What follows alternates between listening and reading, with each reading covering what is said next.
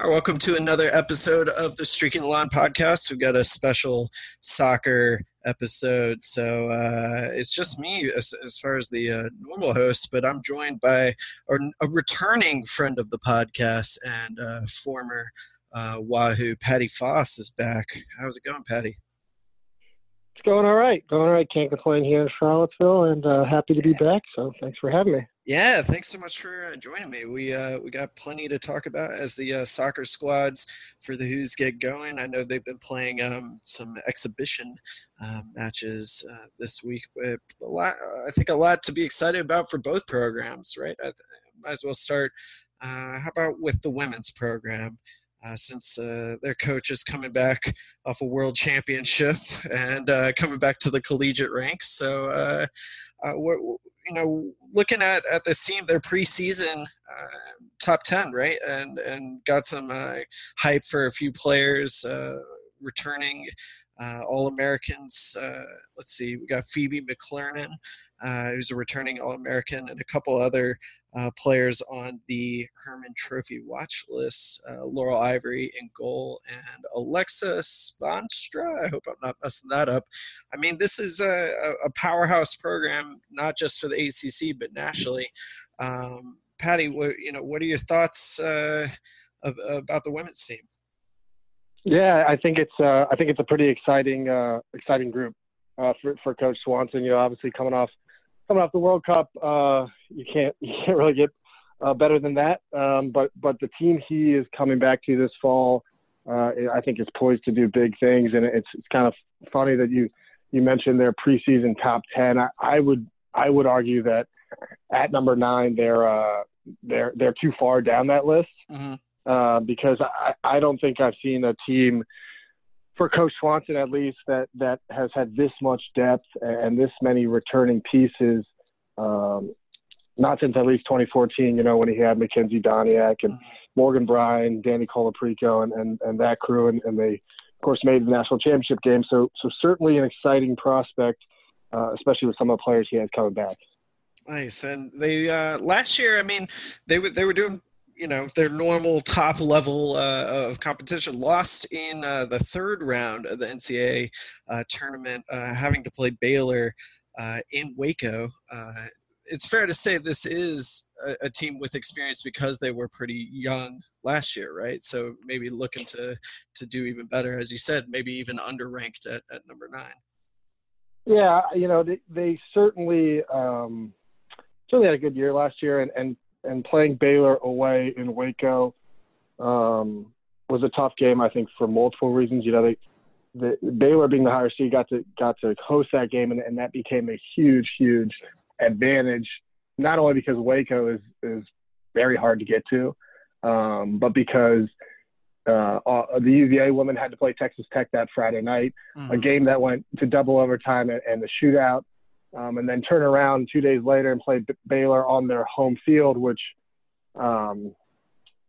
is almost it's almost unplayable with the surface and how that was, and oh, really? And the size of their field was a little bit silly, and a game that I thought they should have won, really, because they certainly had the better of the play, and credit to Baylor, they knew who they were, and then they countered well, but.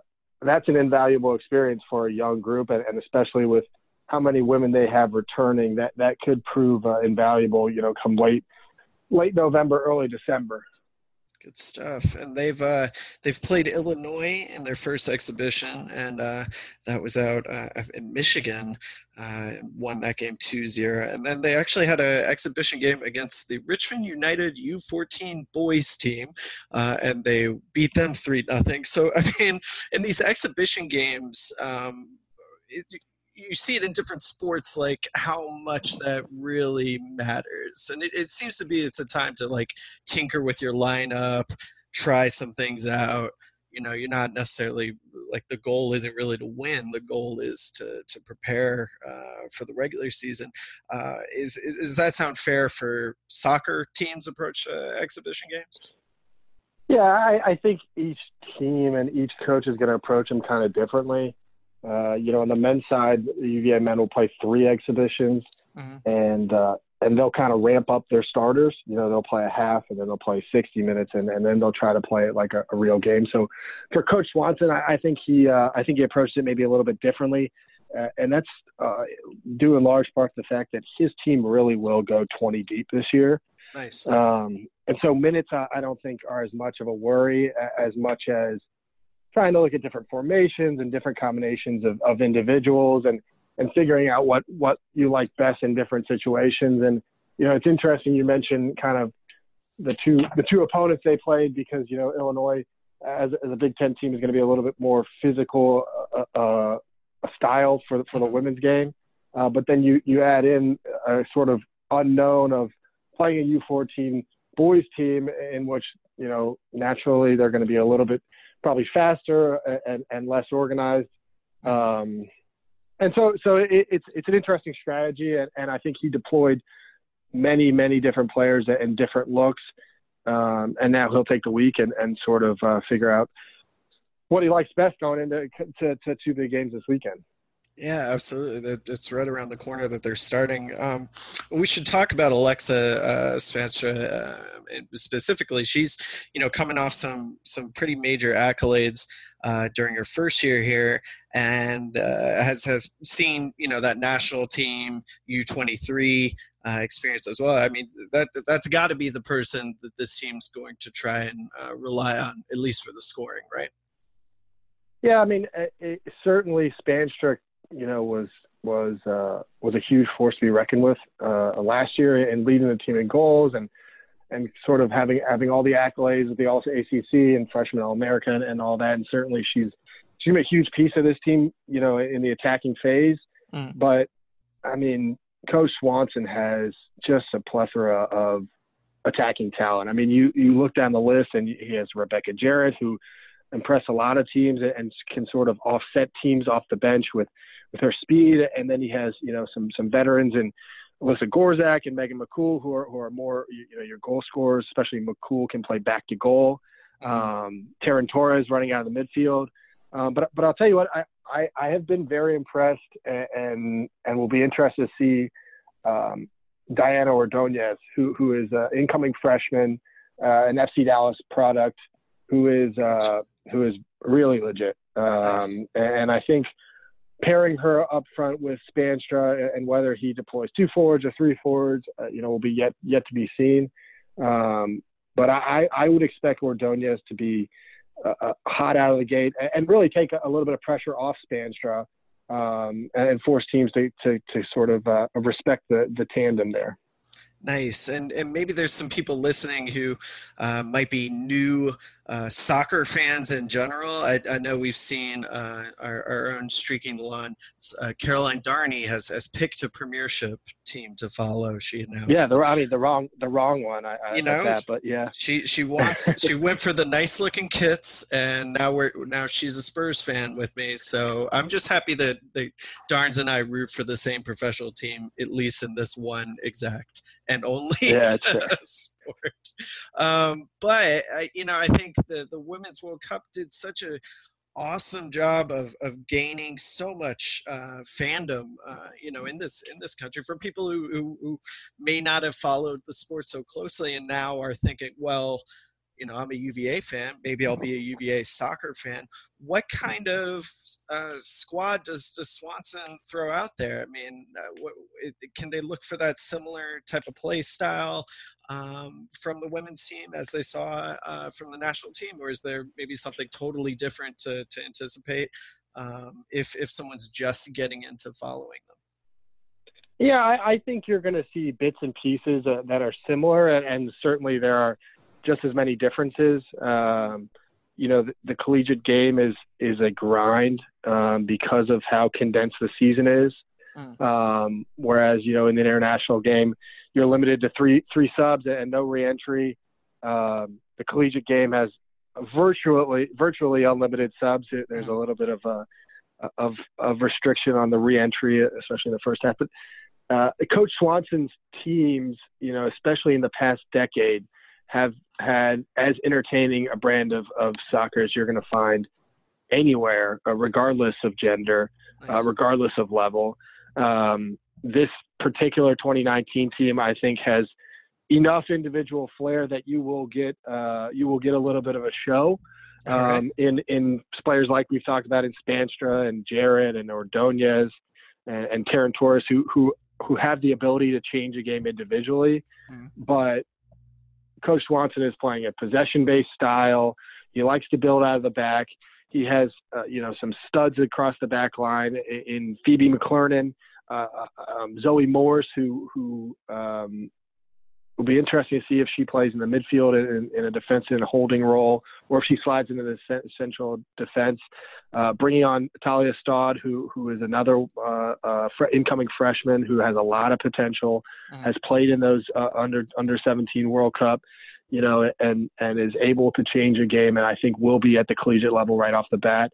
So I think for your casual fan, who may have been sort of turned on to the game by the success of our women's team and the excitement of the World Cup, to have the level of play that Virginia has, especially in the women's game in your backyard in Charlottesville, is pretty exciting because they are really fun to watch and some pretty good soccer.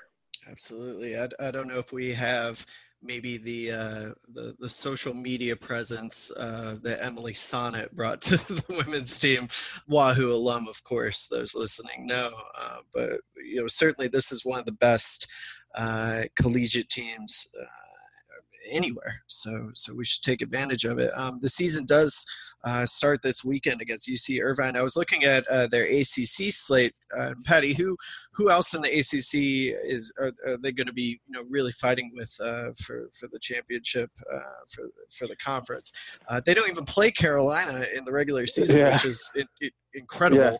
Yeah. But you certainly, I think it's you're not going to be surprised. I would expect sort of the blue bloods to be the blue bloods this year, and of course, you're reigning national champions in Florida State and the runner-up in Carolina. Those are going to be your 1-2 punch.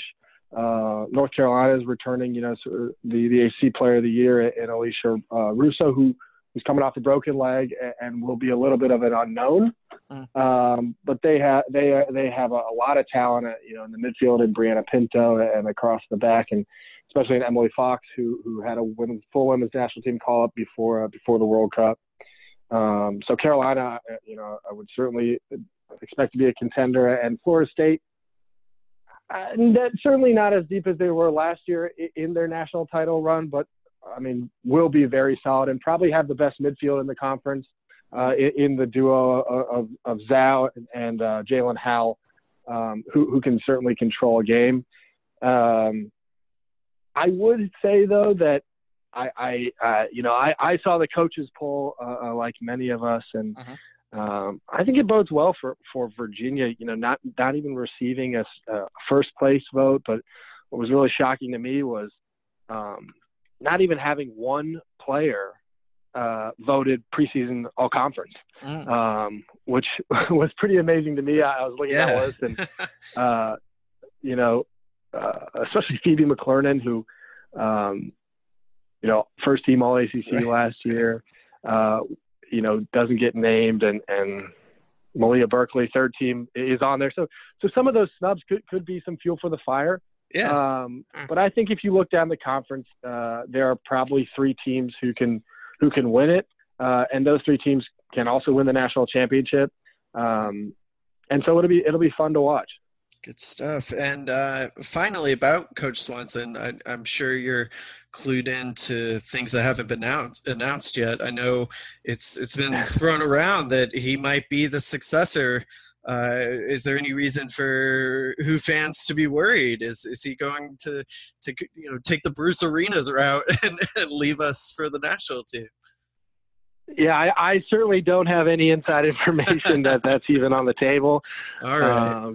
I would say that if that happens, then that would be unbelievable for Coach Swanson, and I think many Virginia fans would be ecstatic for him. For sure. He certainly is one of the best minds in the game and has had an unbelievable career regardless, but I'm sure do like him in Charlottesville. Yeah, and you've got some coaching experience now, and you're here, so maybe it just opens a door you slide over to grounds. But let's talk about the men's team. Another, perennial championship contending sport for the Virginia athletics.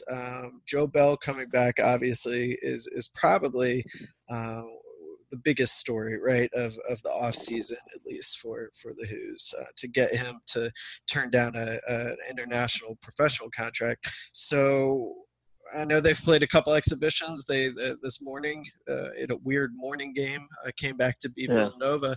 The men are looking pretty good and have plenty of momentum, like the women do, to build off a decent result last year, right?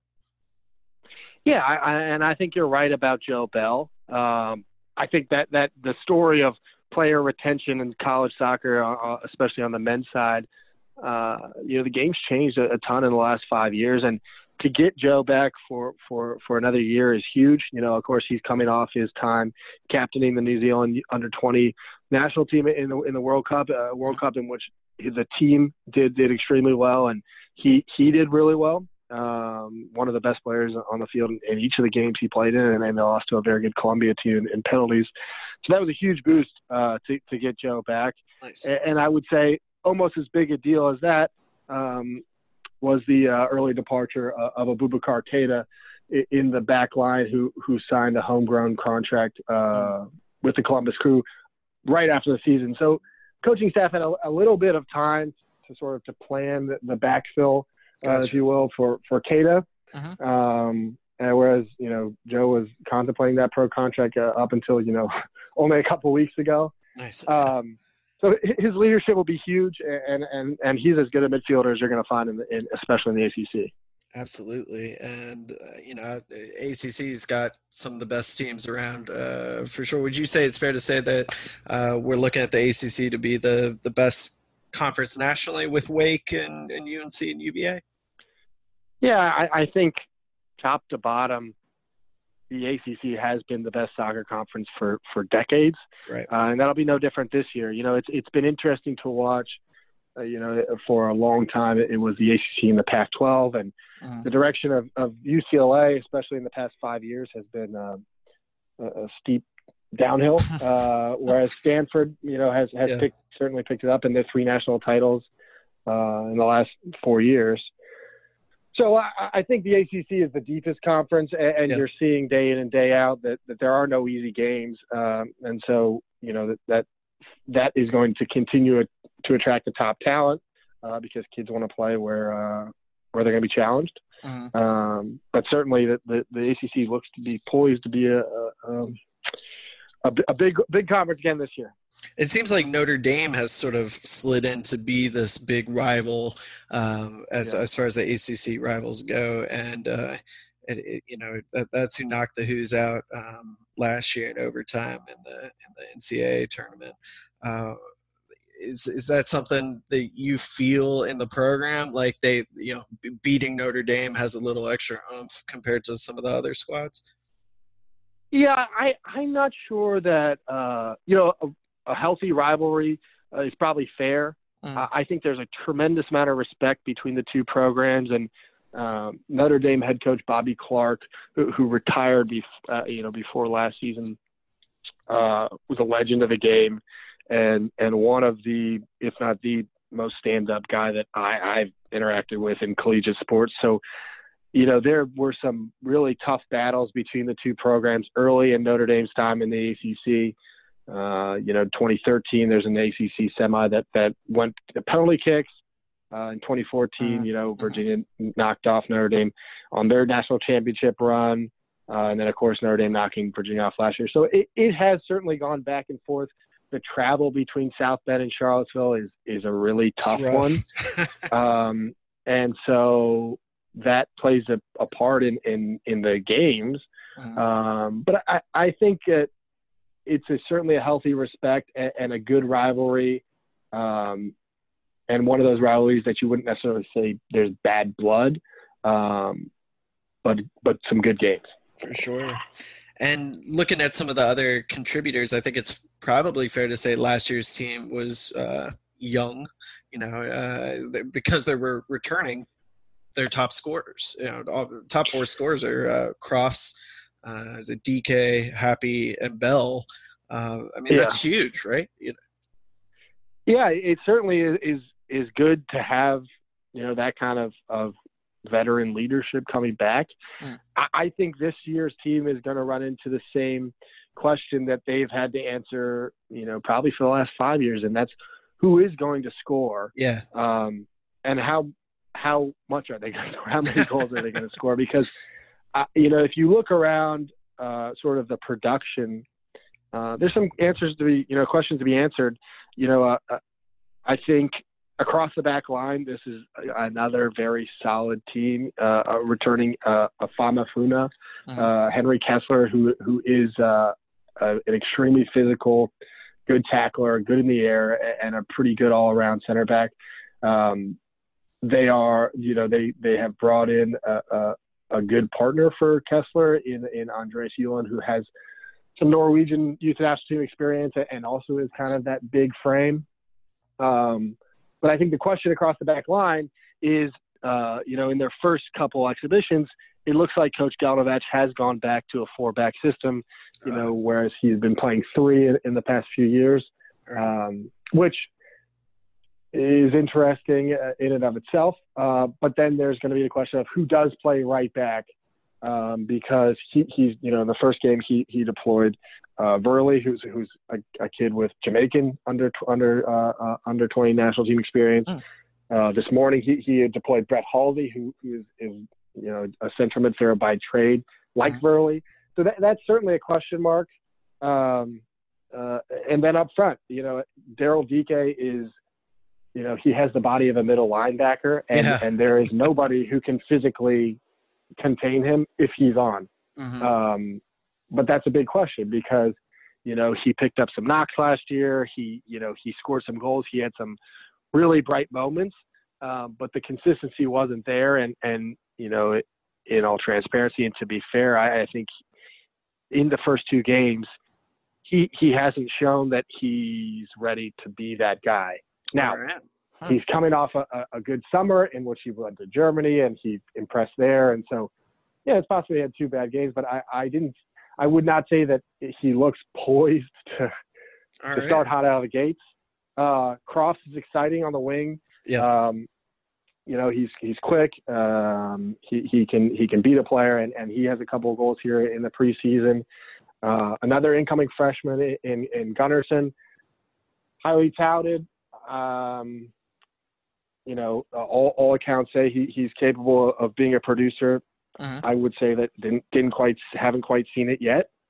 Daniel Steedman, another guy who came in last year, had some really good games as a freshman, really exciting, you know, and is capable of playing in that number 10 attacking midfielder role. Another guy who looked a little bit slow, sort of in the first couple games. So I think this is a team that has a pretty good amount of talent, maybe hasn't figured out how to deploy that yet, or who knows, you know, maybe it's been a really hard preseason physically, and they're going to be flying out of the gates, you know, come opening day here in 10 days or so. So more unknowns on the men's side than the women's side, but definitely a lot of talent and a team that's capable of making a deep run. And if Coach Gelnovatch, you know, and his staff has shown anything, it's that they can figure out how to go deep with the pieces that they have, and so it could be an exciting one on the men's side as well. Good stuff. It really does seem like comical at this point that the question mark is so consistently been just who's going to put the ball in the net. You know, like it just I don't know what it is. They keeps them hamstrung in that way, but. Well, it is almost comical. I think, you know, when DK came in, there were a lot of people that said, okay, he can be the first real, true number 9 goal scorer since probably Will Bates. And Bates was, you know, a guy who just scored bunches of goals and had a knack for being in the right place and finishing. And you know, there's something to be said for these are 17-18-year-old kids who come in and are trying to figure out, not only how to play at this level, but what that looks like and how to take care of yourself. And certainly Daryl Dike has the physical attributes to be one of the best goal scorers in the country, but whether he puts those pieces together, it could be the key to Virginia's season this year, really. Good stuff. It seems like more of our sports here are more defensive-oriented teams anyways. So, yeah. Maybe not lacrosse, but we've had some success for sure. Well, the season starts, as you said, on the 30th against Pacific, but closely after that game, we've got one of the more exciting and not even ACC matchups any longer, Maryland in D.C. I know you're particularly fond of the Terrapins. And, what could our DC Beltway Hoos fans who should be making it to that game, what can they expect? Blood. I think that the Virginia-Maryland soccer rivalry is as hotly contested a rivalry as you'll find in college soccer. And it's really, really exciting that they have sort of come together and Coach Gelnovatch and Coach Swarovski have figured out a way to make this an annual event. Yeah. Maryland, of course, coming off their national title last year. Mm-hmm. It's an exciting matchup. I think Maryland has lost a significant amount of players from that national title team, but in especially, this is a true rivalry game with some bad blood. Mm-hmm. Emotions will be high. It's a beautiful stadium. If you're in that sort of DMV Beltway area, it's a game you don't want to miss because last year's game, was 0-0 and it was entertaining because there will be drama. So that's exciting. No, that's awesome. I mean, as much as we hate Maryland because of the rivalry, it'd be a shame to have it go away. And so I'm glad this is at least absolutely focus on it for sure. The other ACC squads, I know we talked a little, the Carolina, Duke, Wake, they're all getting some votes preseason wise. I mean, it seems to be like there's enough top teams that are gonna compete. Fair to say. How are the Hokies looking? The Hokies do still play soccer, as far as I'm told. All jokes aside, they've done a tremendous job in Blacksburg in that program. Because they've become a sort of another game on the schedule in which you can't write them off. They've had a couple deep runs now in the last 5 years in the NCAA tournament, and they sort of have figured their brand out. And that brand is a very physical, very direct style that they'll bruise you, but they'll get results, and they've shown that. So certainly will be a tough game for anybody in the conference, but especially Virginia with the rivalry, that'll be a tough test. I think, like the women's side, you're going to see the Blue Bloods are back. Mm-hmm. Of course, Carolina is preseason top 10 for the ninth straight year, which is a little bit ridiculous, I think. And Coach Samuano down there has done a great job recruiting. They, I think, like Virginia, have had a little bit of a slow start. They dropped a 2-1 decision to NC State this week. But one of the best midfielders in the country, in Mauricio Pineda, he's a total stud, and they'll hover at the top. Without a question, Wake Forest has been the best team in the conference in the last 3 to 5 years. Bobby Muse has done an unbelievable job down there, and they return Bruno Lapa up top, who is a tricky, forward who has a knack for scoring goals. Mm-hmm. And it'll be interesting to see. They also have the incoming Gatorade National Player of the Year in Omar Hernandez. So sort of reloading down at in Winston-Salem. They play as attractive a brand of soccer as anybody. Mm-hmm. And then I would say my dark horse for this season would be Pitt. Jay Vidovich, is now a few years into his tenure there. Each year they've gotten better and better. He has former UVA assistant Mike Bohanic as an associate head coach recruiting. They've done a tremendous job, especially bringing in European players. And they're another team kind of like Tech who at one point, in the last decade, you could play your second team against them. And that's no longer the case. Mm-hmm. They are a quality opponent.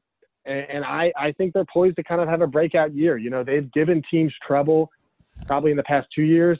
And I think this could be the year that they start to win a fair amount of games and become an actual, sort of contender in the conference. Maybe not to win it, but to finish up there. Good stuff. Well, be staying tuned to the weekend, dear listeners, because things are getting going. I mean, we're all excited for the football season for sure, but the games at Klockner are really a unique, fun place to watch a soccer game. So, and I think this ACC digital network or ACC network is going to be a huge benefit for being able to watch some of these at home as well. So hopefully I'm correct on that, and hopefully our local cable provider decides to pick up on that. But that's not a fight we have much say in. So, Patty, before I let you go, we've also got our football preview podcasts out this week. So, have you counted off wins yet for the football team? Because some of the bloggers here are thinking double digits. Yeah, I want to be one of those guys who sits here and tells you 10-2. Yeah. I would say 9-3 are bust. All right. And fingers crossed, I think ACC championship game appearance. All right. And, I mean, that means beating Virginia Tech? Yeah, I was more worried about, the sort of tough games on the schedule. But if we're worried about that one, then tough talk, yeah, man. Yeah. I would say Virginia Tech, I'll say who's by 14 in that one. All right. So more optimism for sure. Hopefully warranted. We'll see. But, plenty of stuff to be excited about on the football and the football here in Charlottesville. So, Patty, thanks again for joining us, man. We'll have you back soon. And, hopefully maybe talking championship runs. But until then, for everybody at Streaking the Lawn, thanks for listening, and go Hoos.